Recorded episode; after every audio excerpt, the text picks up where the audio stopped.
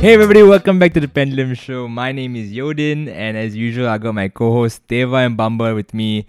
And welcome back to the second week of us doing the Pendulum Express. It's a segment where we discuss the hot news that has transpired in the week and we break it down into five minute segments.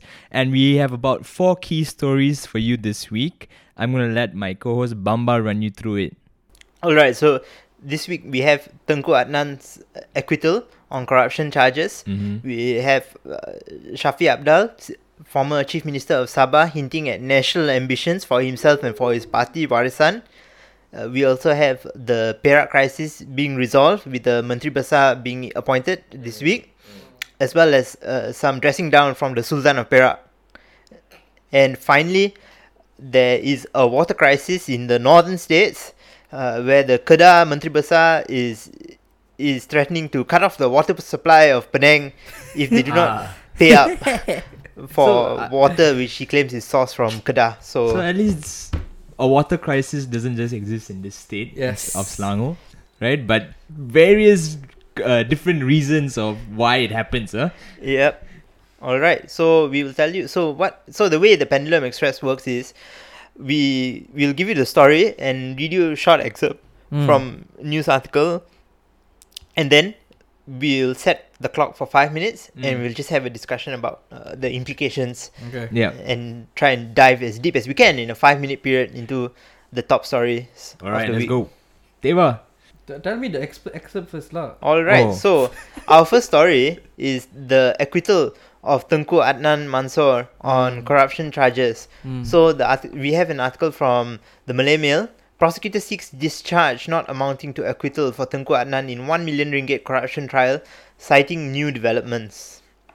So the Attorney General's Chambers has decided to stall Datuk Sri Tengku Adnan Tengku Mansor's 1 million ringgit corruption trial, citing new developments in the case. Uh, the Deputy Public Prosecutor requested that the courts grant Tengku Adnan a discharge not amounting to an acquittal, citing new developments related to a particular trial witness. She said she had received instructions from higher ups to seek a halt in the proceedings, which had already reached the defense stage. Alright, so Deva, you can set the clock on this. Mm. Let's go. Okay. Okay, so first of all, what is a discharge not amounting to an acquittal? Ah. Yeah. well, uh, from Not a lawyer, I'm not a lawyer, but as I understand it, the difference with an acquittal is that the the defendant cannot be charged with the same crime again. So if he's acquitted, it's basically the court saying he didn't you he didn't do it. Yes. Mm. A discharge not amounting to an acquittal means at a later point they could charge him again with this Correct, with this correct. crime. Yeah. Yes. And uh, yeah, so the reason that they've given for this is that there are new developments in in the case that MACC, the Anti-Corruption Commission, has received some new information. And in Mhm. fact, uh, after this news broke, the MACC did release a statement saying that they are examining new developments concerning the chief witness in the corruption case, Mhm. and uh, yeah, basically to to wait and see uh, what comes next. But of course, uh, he does have other cases pending against him, right? Yeah. Yeah, yeah, yeah. Yeah, so he has another. I, I believe he has another trial going on for um, a sum of two million, which he received from another businessman. So that has already been argued by both the prosecution and defense. And on December twenty first, we will have the decision from the court. So I believe in that case, there is no opportunity for this so-called discharge, not amounting to an acquittal or DNAA. Mm. Yeah. Yeah. But okay, so on that note, right? If even with the new developments against Ku Nan, why did they allow this DNAA? Yeah, there have been a few cases of, of, of politicians being let off since the new government came into power, right? Yeah. The the most prominent one was involving Musa Aman, Musa Aman. former chief minister of Yeah. Sabah. Mm-hmm. Uh, he actually fled the country after he lost the election Mm. Mm-hmm. for quite some time mm-hmm. uh, because he was afraid of these charges and he had come back Mhm. and uh, fi- and after the new government came to power, he was let off. Yeah. And there have been at least two or three cases of this happening involving uh, prominent politicians What's more? related to the the governing parties at the at the moment and mostly involving UMNO politicians. Yeah. Yeah. Yeah.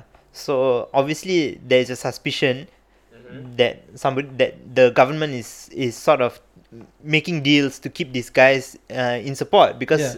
you know, like as we've discussed many times, there's a very slim majority Yeah. that the government has. Yes. Yeah.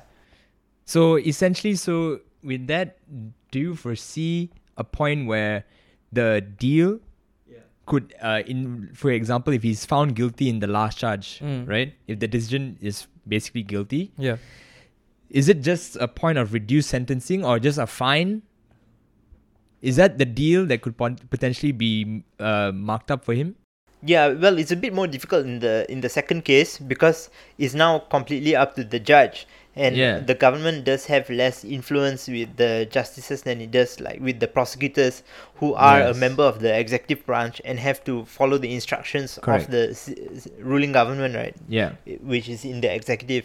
So we'll have to see there. But even if he does get convicted on the second in the second trial, uh, like as we saw with Najib's conviction, he doesn't need to go to jail. He doesn't need to serve his sentence straight away. Yeah. He's allowed to exhaust his appeals, and so. Uh, the fact that already you see all these acquittals happening at this stage, so maybe they felt that they can acquit him on this one trial, allow him to be convicted on the second. Maybe later at a later stage in the in the appeals, they may drop the case uh, based on their track record. Right, that is a Mm. fear. there was no real need to give him this DNA deal, even if there were new developments on the second charge. In fact, they just want him guilty on both, Yeah, right? So, like like you said, the ruling government is actually having a hand in these decisions that are being made. Yeah. Is this like some for, some form of like um they're just stalling efforts right now so just to maintain some form of power and then at one point they'll In- just like It doesn't it, play I'm out. It doesn't play out well for the ruling government. Like we expect uh, with the event of GE coming up soon, Yeah. right? It doesn't look good on them in that.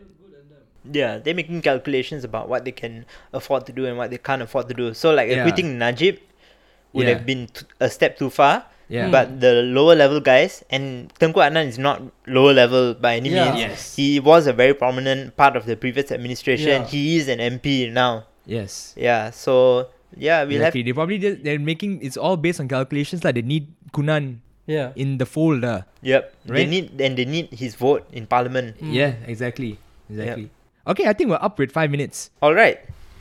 So we'll head to, on to our next story. Mm. Uh, this from Malaysia Kini. Shafi nudges opposition to muster courage for change and outlines vision for Malaysia. So, uh, Shafi Apdal, who is former Chief Minister of Sabah and President of Warisan, he used the party's annual General Assembly today to push the divided opposition, opposition to institute a leadership change.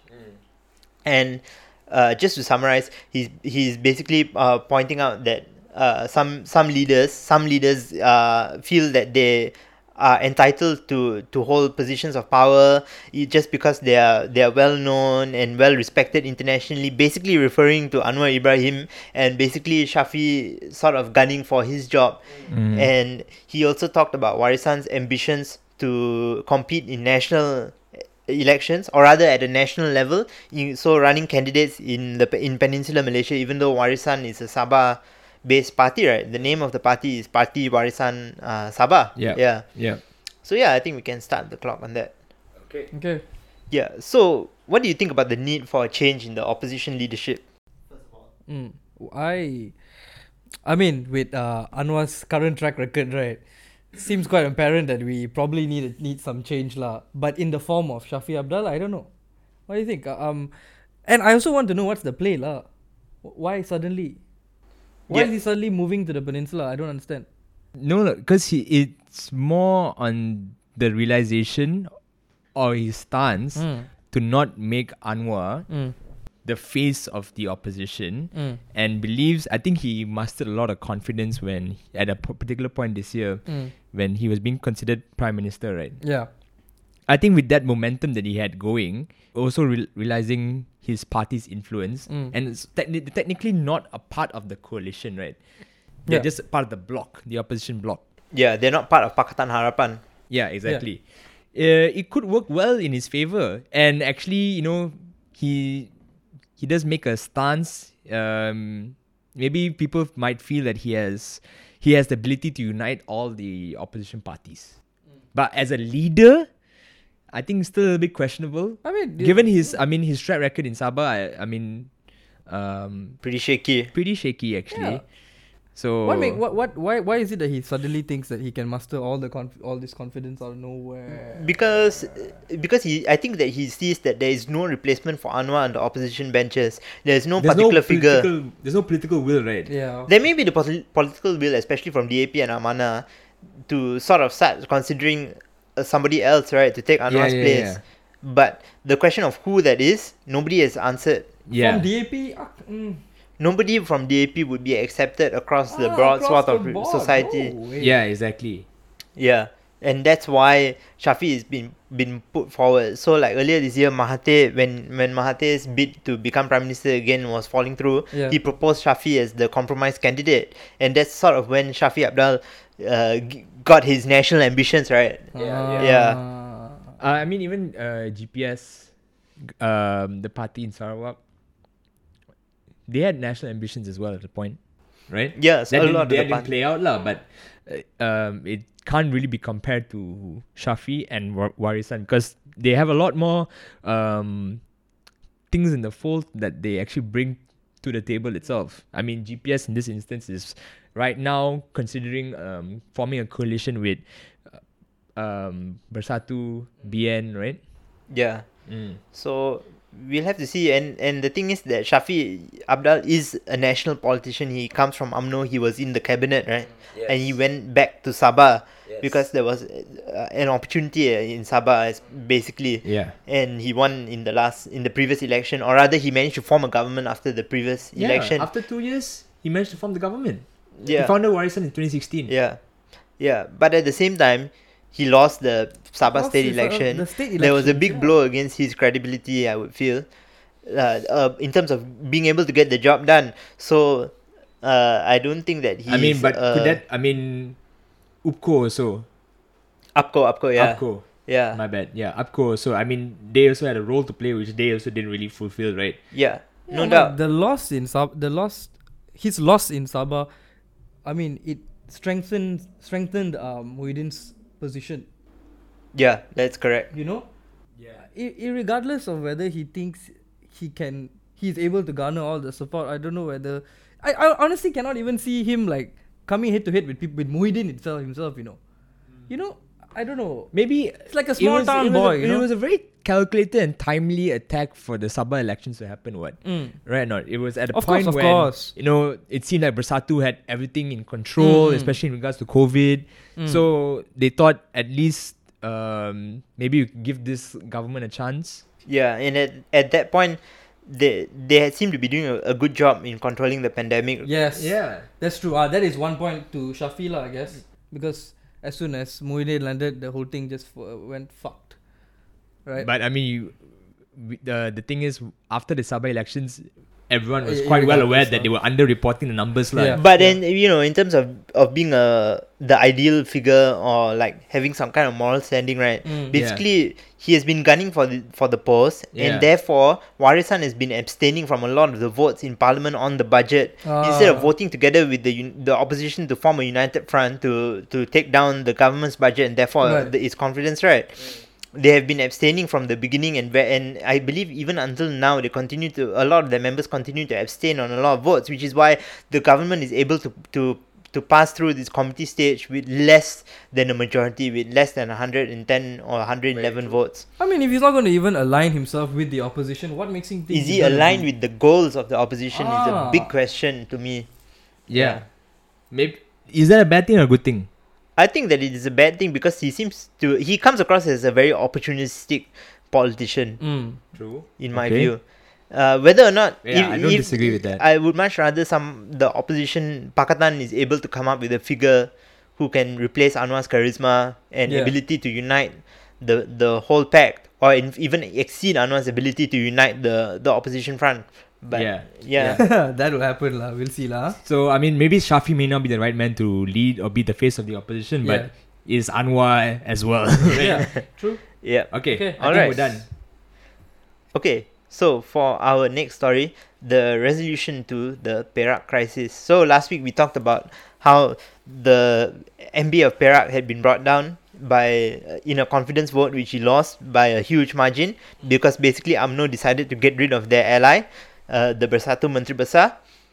and there was a lot of confusion and for for the better part of a week as to who would be forming the next government in in Perak, and there was a lot of talk of AMNO uh, working with DAP and the and the opposition parties to form a government without Bersatu and PAS.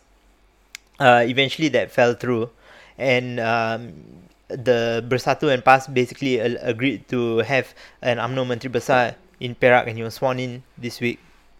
So yeah, uh, we can start the clock. I'm sure.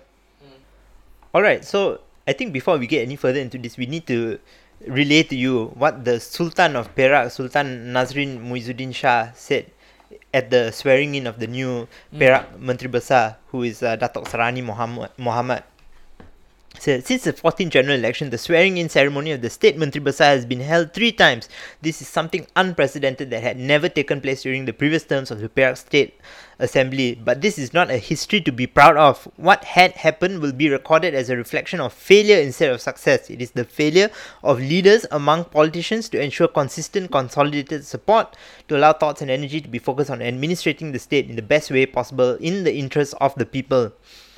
A leader does not need to offer bribes or gratification in exchange for support that is not guaranteed to be entwined with loyalty. He does not com- need to com- to resort to committing threats to strengthen strengthen himself, as the power which he receives in return will be utterly brittle in nature. So, like very strong, strong language from the from from the from the Perak Sultan, uh, quite unprecedented in terms of uh, intervention Mm. uh, by the royalty in Yes. Malaysian politics, Well, right? We've been seeing that as of late. Yeah, definitely. A definitely. lot of that as of late, Yeah. right? Yeah. So so I mean, well, the context for this is that uh, after the Sheraton move, the Menteri Besar had to resign in March. Uh, they made a deal for him to stay in power, so he was sworn in again. Yeah. Yeah, and then a few months later down the road, they get rid of him anyway, Mm. right? And then there's all this maneuvering going on, unprecedented maneuvering where UMNO was almost willing to work with DAP or so it seemed. Mm. right? And basically it's it it comes across that the people's interests are being put to the side in in favor of these political machinations by all parties on both sides desperate for power so there's accusations of UMNO being desperate for power. They wanted the Menteri Besar's post. They felt they deserved it. Yeah. There's accusations of DAP being willing even to work with the people who they condemn as corrupt and and uh, and uh, robbing the wealth of the country, right? And they're willing to work with them just because it will allow them a seat at the table again. Yeah. Mm. Right. What is your opinion on that? Mm. Uh, I think it's actually it's actually really a really difficult one. It's uh, really about how it's framed, right? It Mm. you could also f- conversely frame it as though DAP has stuck towards its party's principles in trying to create a a just multi multiculturalistic um nation and so or society and is willing to work with other parties in despite of all the differences and the and the things said about DAP from UMNO itself. Mm. You could frame it like like that. Um, but ov- obviously, as much as we all know, there is always a political agenda behind all of these moves. Um, but the thing is, Perak has always been an unstable state since 2008. La, uh, PKR won um, to Perak in 2008. Then BN came back and won in 2013 Mm. went back to Pakatan Harapan in 2018. Then ever since then, ever since the election, there have been three swearing-ins, right? Yeah. So clearly, I think um, Perak is a very much a battleground in terms of the overall political landscape here, right? Mm. And why why we're even talking about Perak and why it's so significant because it could play out into the larger overall GE15 result coming up, Yeah. or even what's in road to it, right? Um, I think it plays. I think maybe I want to discuss who's the winner here, who wins, right? Because I can say it's all about framing, but who comes out more on top here? Definitely UMNO. I think there's agreed. So UMNO, the, there's a there. It may be that UMNO was sort of leveraging the negotiations with Pakatan Harapan in mm-hmm. order to force Bersatu and PAS to come to the table. Do you think that that is what happened? Because it feels to me that UMNO naturally would rather work with Bersatu and PAS than with Pakatan Harapan. They have spent decades demonizing DAP Yeah. they have spent decades demonizing Anwar. and all this was to, in in my view is just a, a way to force uh, Bersatu and PAS to to come to the table, basically force them to comply with this like fate comply of uh, an UMNO Menteri Mm. Besar. Uh, do you think that there are actually real prospects for UMNO to work with DAP going into the next election? Because I think that that is highly unlikely. I think that they will continue to string along the opposition as far as they can in order to force Bersatu and PAS to make concessions in terms of Correct. seats, in, Mm. ter- in terms of positions in government. Yeah. Yeah. Even the the whole talk about UMNO working with DAP wasn't more of them favoring DAP over Mm. Bersatu. It's just because they were very much there was a dispute between Bersatu and UMNO. That's how they looked for an alternative in Yeah. DAP. But like Bamba said, they much rather work with Bersatu on this. But is it sealing their fate for GE15? Uh, very murky lah. This one. Murky. no, uh, I- it's I, I like what Yodin said lah. It's unstable. I mean, it's been going back and forth for the longest time, and now it's probably come to a point where like it's actually unstable. Now we have to look at it. No, uh, I think that UMNO is in in the long term. UMNO is it's very difficult for UMNO to get back to top dog position. ah, If you look at what happened in Sabah, UMNO may be the largest party, but there's a coalition of other parties Yeah. which do not want UMNO to be the guys Yeah. in charge. Yeah. If you look solely at on that fact, you know. Yeah. yeah. And if if you look even at the national level, yes, UMNO is the largest party in Perikatan, right? But if you put Bersatu and PAS seats together, Yeah. they form a larger bloc. Yeah. Yeah. And that is why Muhyiddin is the is the is the prime minister. Yeah. It is nothing to do with Bersatu's strength on its own. It's the fact that the smaller parties do not want to be dominated by UMNO just the way BN was dominated by UMNO Yeah. uh, for all of its history. Mm. Right. Mm. So Yeah, no, I, I agree with Bambala. I think UMNO is the winner here. Mm. yeah, in Perak. In Perak. But what what it says for the long term, I do I think that it continues to be the case that uh, UMNO doesn't have a, that many cards to play. Because Yeah. if if they if they split with Bersatu and PAS, they will split the Malay vote. If they split the Malay vote, all of them will lose. Correct. Yeah. Correct. Uh, in terms of the grassroots perception, I'm not sure after how many years of condemnation right against DAP Yeah. will the grassroots actually be able to like forget it? Yeah. Yeah. Like what Bamba was actually saying off the mic earlier. But I think yeah, I think we were done, right? Yep. Uh yeah, and we have one last story. One last story, okay. Alright, so we have a water crisis in in uh, Kedah and Penang. Mm. This is from Malaysia Never Kini. Malaysia Kini. Kedah MB jokes will block river if Penang doesn't pay a water bill. so the Menteri Besar of Kedah Sanusi Muhammad Noor has been uh, uh, the butt of jokes I think for the past few weeks. First with the 62 trillion ringgit worth of rare earth metals last week, Yeah. and this week uh, he joked that he will dam up Sungai Muda and redirect its waters away from Penang. This this is if Penang doesn't pay a raw water bill it owes Kedah, he said. We will redirect Sungai Muda somewhere else, somewhere else.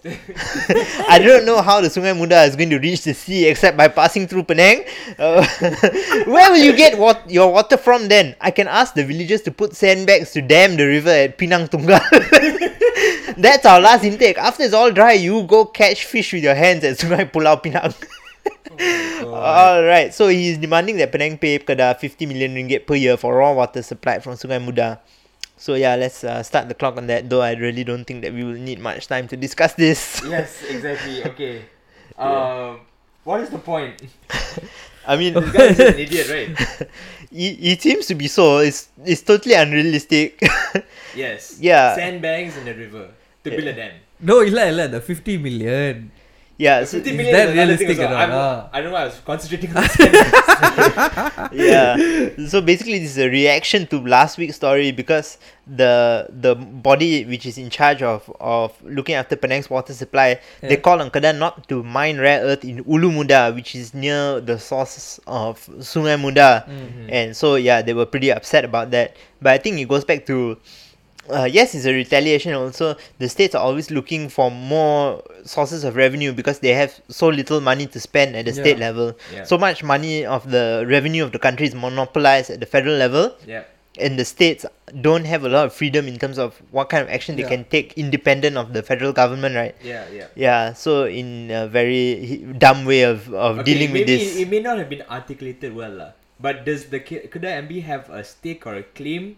Is he is he right in any sense to re- uh, demand any sort of compensation? No, because that's not how waterways work. Mhm. Like for example, the Nile River starts in Ethiopia, goes through Sudan, and comes to Egypt. Mm. At every point, you are allowed to extract the water from that river. Right. If it's in your country, that water is yours. Correct. And so the Sungai Muda does pass into Penang, and so therefore they have a right to extract the Mm. water from it. It doesn't. There's no law at the federal level, no international law Mm. which uh, which allows you to, to to do this. Just because the river started in my territory doesn't mean that I have a claim on all the water. Right. Correct. Correct. So he's Yeah. just talking nonsense, huh? yeah, yeah, yeah. Okay lah. E- effectively, it's nonsense lah. In, in any case, when it came, if it comes to that, uh, you get the federal government involved lah. You put you take it up with the federal government, Ah. right? Yeah, Does this guy have a track record of talking nonsense? Huh? in the past few weeks, yes. In that one article that I just I think that's all you should know lah. Yeah, before that, lah. Before that, I want to know what's his track record of talking nonsense. Well, he said that they have 62 trillion ringgit worth of rare earth metals. Ah, trillion, trillion, huh? Trillion, huh? Yeah. Trillion. trillion. Yeah. And then it became something. How many billion? Uh, 42 billion. Can, can I know what this rare metal is? What is it? Huh? We actually discussed it last week, so Teva, you can go and listen to last week's episode of the Pendulum please listen to Express. Last week's Sorry, episode. sorry, sorry, Uh, for everyone's benefit, uh, Teva was asleep. I was asleep. Yes. Yeah. Yes. Oh, okay, so uh, I think that about covers this water crisis, which is a bit of a nothing burger. Yeah. Nothing burger. Interesting. Okay, I think uh, Choice of word. I think that's it for the Pendulum Express, right? All right. Thanks everybody for listening, Thank you. and we'll catch you again next week.